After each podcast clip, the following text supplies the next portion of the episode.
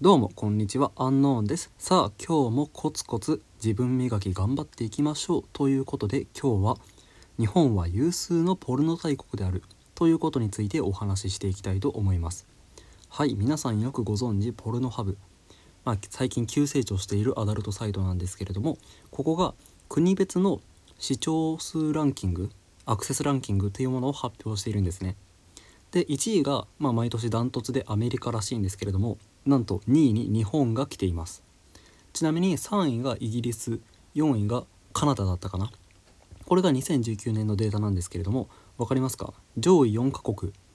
英語圏の中に日本がランクインしてるんですよ。2位で。これもすごいことだと思いませんか？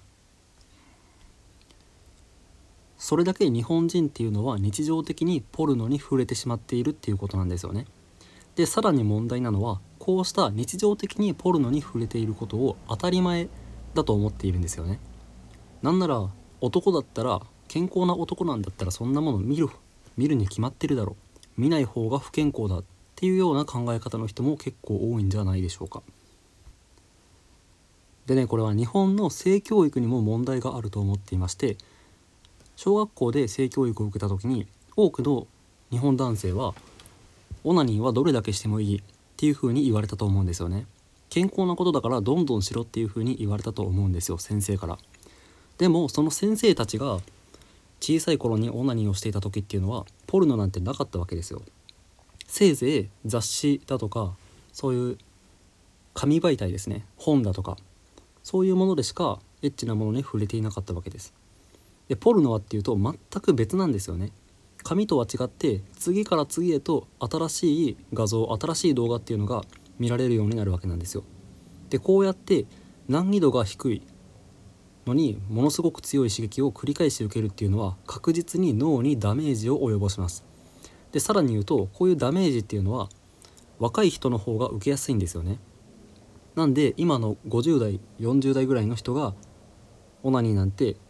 慢しなくていいんだって言ってるのはあまり真に受けない方がいいです。なぜなら彼らは少年時代にそんな刺激の強いポルノなんてなかったからせいぜいエロ本とかしかなかったからです。今の僕たちがポルノを見すぎることは確実に脳に悪影響を及ぼして将来下手したらもう精神疾患の方とかがものすごく増えるんじゃないかなっていうふうに思っています。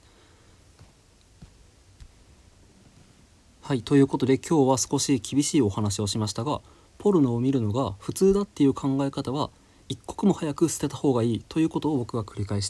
繰り返し伝えていきたいと思います。ということで今日はここまでです。最後まで聞いていただいてありがとうございました。